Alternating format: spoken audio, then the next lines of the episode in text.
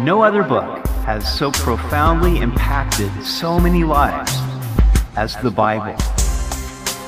Welcome to Simply the Bible, the Through the Bible teaching program of Pastor Daryl Zachman of Calvary Chapel, Treasure Valley. Today we'll look at Psalms 15 and 16, where David lists the characteristics required to dwell in God's presence and the marvelous joys of being there. We hope you'll join us as Pastor Daryl continues in the Psalms on Simply the Bible.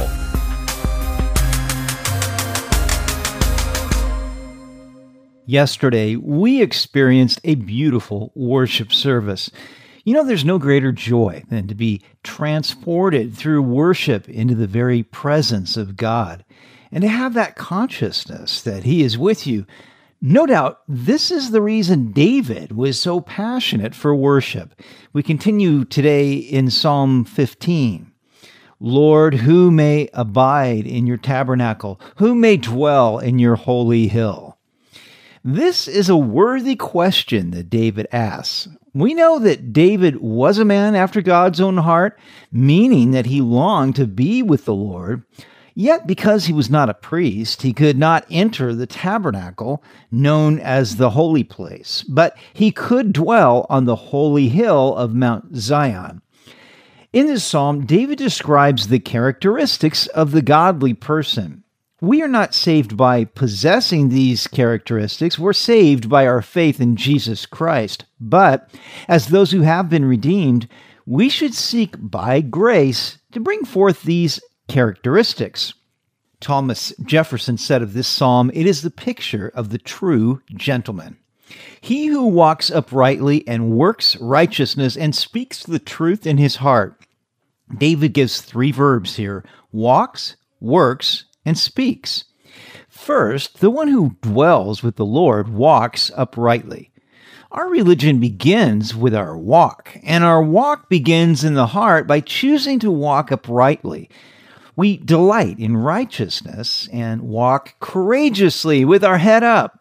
Second, we work righteousness. We are saved by our faith, but as James says, faith without works is dead. We prove the genuineness of our faith by what we do. Third, we speak the truth in our hearts. It is good to speak the truth with our lips, but this first begins by valuing truth in our hearts. We don't entertain lies within. The true heart brings forth true words. He who does not backbite with his tongue, nor does evil to his neighbor, nor does he take up a reproach against his friend. You know, backbiting is a terrible sin that unfortunately happens in the church. In Proverbs, we are told that God hates the one who sows discord among brothers. A simple rule of thumb to keep us from backbiting is to never say anything behind someone's back that you wouldn't say to his face. Jesus always spoke his hardest words to someone's face and his kindest words behind their back loving our neighbor as we love ourselves prevents us from doing him harm. And others may take up a reproach against your friend or someone you respect, but you don't need to take up their reproach. If you've been harmed by something you've heard about your friend, then it's better to go to your friend and verify the story than to harbor resentment. Verse 4 In whose eyes a vile person is despised, but he honors those who fear the Lord, he who swears to his own hurt and does not change. We must not approve of the evil done by others, regardless of their position. We are to give respect to whom respect is due, and respect is due to those who fear God, who hate evil, and who keep his commandments. The honorable man who dwells with the Lord also keeps his word, even when it hurts. Because God always keeps his word, he values the one who keeps promises. We live in a culture where people easily break their promises, but that is sin. God expects us to do what we say and to pay our vows. He who does not put out his money at usury, nor does he take a bribe against the innocent, now, under the Mosaic law, a Jew could not charge his fellow Jew interest, but he could charge foreigners interest. It is wrong to charge exorbitant interest, especially of the poor to whom God tells us to freely give. Receiving bribes perverts justice and undermines the foundations of society. Now, David says, He who does these things shall never be moved. The Hebrew word translated moved speaks of being shaken or toppled over. So the person who has these characteristics and who does these things will not fall. He has built his house firmly upon the rock, and God will be his helper. Psalm 16. The title says it's a Michtam of David. Now we're uncertain what the word Michtam means. It is applied to six Psalms. F.B. Meyer writes Michtam is derived by some from a word meaning golden. Others explain it as a secret. So, if we put these together, we have a golden secret, something hidden from the people of the world, but revealed to the children of God. Both Peter and Paul applied this psalm to Jesus Christ. Verse 1 Preserve me, O God, for in you I put my trust. How we all need not the saints to preserve us, but God Almighty. Jesus said in John 17 11, Holy Father, keep through your name those whom you have given me, that they may be one as we are. We must be kept by the protecting hand of our Heavenly Father. He is our refuge in times of trouble, and nobody can snatch us out of His hand. O my soul, you have said to the Lord, You are my Lord. My goodness is nothing apart from you. David recognized that his goodness came from the Lord. Paul wrote to the Corinthians, What do you have that God hasn't given you? And if everything you have is from God, why boast as though it were not a gift? You know, I'm always wary of those who boast that they are better than others. Now, even if it is true, who made them better? Isn't it true that all our goodness and every good thing we have received or accomplished is a gift of God's grace? As for the saints who are on the earth, they are the excellent ones, in whom is all my delight. David delighted in the living saints. How wonderful is fellowship with them. One of the greatest challenges with the coronavirus pandemic has been this loss of fellowship. We are commanded not to forsake gathering with other believers. Thankfully, we are still able to do this with face masks, but it is difficult not to physically embrace our loved ones. The saints are more excellent and majestic than the rulers of this world who don't know Christ, for they are the children of God. Their sorrows shall be multiplied who hasten after another God. Their drink offerings of blood I will not offer, nor take up their names on my lips. Idolatry always leads to sorrow. Pagan worship included blood offerings to false gods, of which David would have no part, nor would he permit even to speak their names. J. Vernon McGee describes an idol as anything that comes between us and our worship of God. So, what prevents us from worshiping Him? What person, place, or thing, or desire would we chase after more than God? From the belly of a great fish, Jonah prayed, Those who regard worthless idols forsake their own mercy. O Lord, you are the portion of my inheritance and my cup.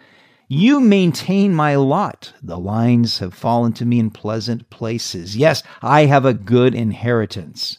Not only is God our protector, He is also our portion. When the children of Israel entered the promised land, the boundary lines were determined for each of the 12 tribes of Israel. David confessed that the lines had fallen to him in pleasant places. God had been good to him, and he was content. Can we say the same thing? We are told that godliness with contentment is great gain. It is also a great joy. God is our pleasant portion now and our good inheritance later. I will bless the Lord who has given me counsel. My heart also instructs me in the night seasons. I have set the Lord always before me. Because he is at my right hand, I shall not be moved. As King David had to make many decisions, he needed good counsel. He had his advisors, but his greatest counselor was the Lord. Isaiah calls Christ the wonderful counselor, and Jesus called the Holy Spirit the helper. The Greek word is parakletos, meaning one who comes alongside to help. The Holy Spirit spoke to the people of the early church to direct the work of Christ in the world. Should we not depend upon this living, reliable, everlasting source of counsel to us today? David's heart also instructed him in the night seasons. If we are storing up good things in our heart, that is, the Word of God, then our hearts can give us good counsel. Often I wake up in the middle of the night. Now that used to bother me, and I would toss and turn and try to get back to sleep, but now I welcome such interruptions as opportunities to spend some time alone with Jesus. I have great times in the middle of the night where I pray and He speaks to my heart. And if I'm anxious over some concern, and there are many, I talk it over with Him and cast it on Him and usually I'm able to go right back to sleep without a problem. I know of no better way to go through life than to continually set the Lord before us. If He is before us, then I am following His leading, and there is tremendous peace. I also know that He is at my right hand, helping me throughout the day. Unexpected things may and will occur, but I won't be moved or shaken, at least not too much. They won't freak me out because I know he's with me. Therefore, my heart is glad, David said, verse 9, and my glory rejoices. My flesh also will rest in hope, for you will not leave my soul in Sheol, nor will you allow your Holy One to see corruption. Now, in Acts chapter 2, Peter, on the day of Pentecost, quoted this and applied it to Jesus Christ. He said that David died and was buried but as a prophet, he foresaw that Christ would be one of his heirs and sit on the throne. So David spoke of his resurrection, that his soul would not be left in Hades, nor would his body decompose, but God would raise him from the dead.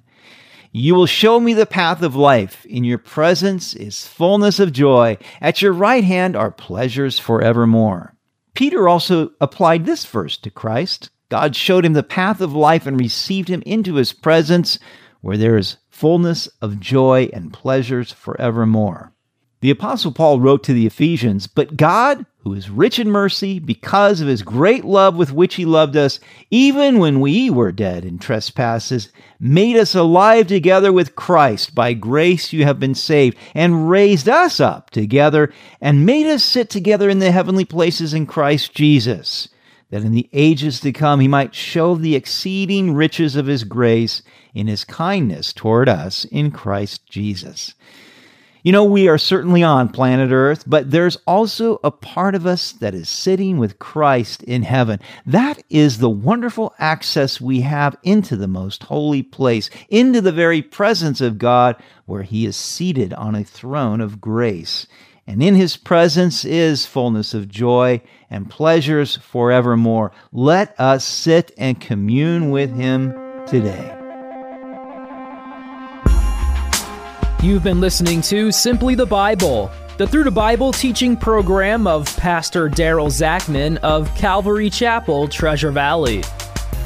For more information about our church, please visit our website at calvarytv.org. To listen to other episodes, go to 941thevoice.com or check out our podcast on iTunes or Spotify. If you have any questions or comments, please contact us through our website. Tomorrow, we'll see where David cries out to the Lord for vindication against his enemies. He prays that God would uphold his steps and hide him beneath his wings. We hope you'll join us as we continue in the Psalms on Simply the Bible.